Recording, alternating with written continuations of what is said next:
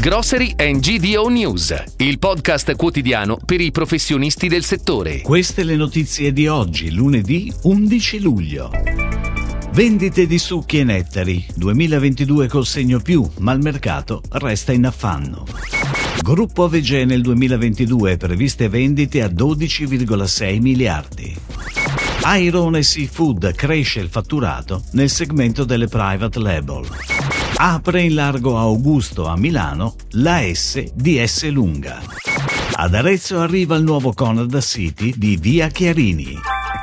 Un mercato in affanno che sconta anni di cattiva reputazione e fa fatica a risalire la china, anche se nell'ultimo anno le vendite complessive sono cresciute del 5%. Dall'aprile 2021 all'aprile 2022 in Italia sono stati venduti quasi 331 milioni e mezzo di confezioni di succhi di frutta per un controvalore complessivo che sfiora i 430 milioni di euro. Le vendite confermano uno scenario di debolezza del comparto, messo a dura prova dalle battaglie salutiste contro gli zuccheri e dalla ricerca di prodotti maggiormente genuini da parte dei consumatori. Il settore sta investendo molto per riorganizzarsi, puntando proprio su maggior contenuto di frutta fresca nei prodotti, un minore impiego di zuccheri, sulla ricerca di nuove tipologie di bevande alternative al classico succo o nettare.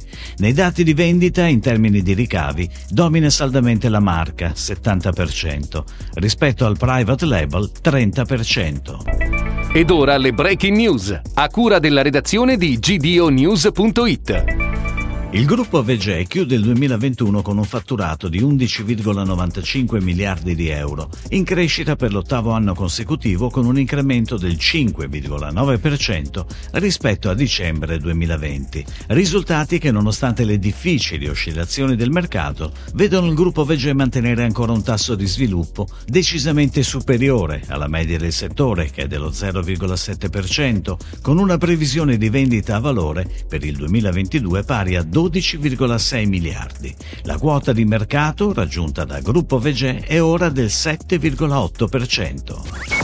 Il rincaro delle materie prime, l'aumento dell'inflazione e la crisi energetica non rallentano la crescita in tutto il mondo del segmento dei prodotti a marca del distributore. Lo sa bene Airone Seafood, realtà industriale che opera nel settore delle conserve ittiche e alimentari, specializzata nella trasformazione e commercializzazione dei prodotti a base di tonno. In riferimento alle sole private label, l'azienda di Reggio Emilia, con stabilimento produttivo in Costa d'Avorio, nel primo quadrimestre 2022 ha fatturato 20 milioni di euro, con un trend in crescita rispetto allo scorso anno.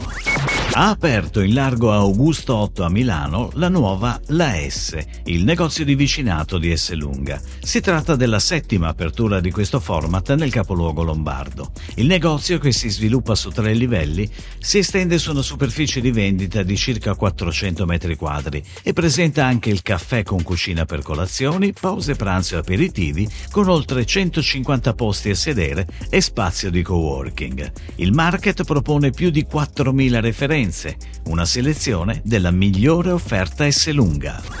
Il nuovo Conad City di Arezzo garantisce un'esperienza di spesa funzionale e completa, in grado di soddisfare tutte le esigenze dei propri clienti grazie alla presenza di tutti i reparti. Il supermercato si sviluppa su una superficie di circa 400 metri quadri, conta tre casse tradizionali e impiega 15 addetti.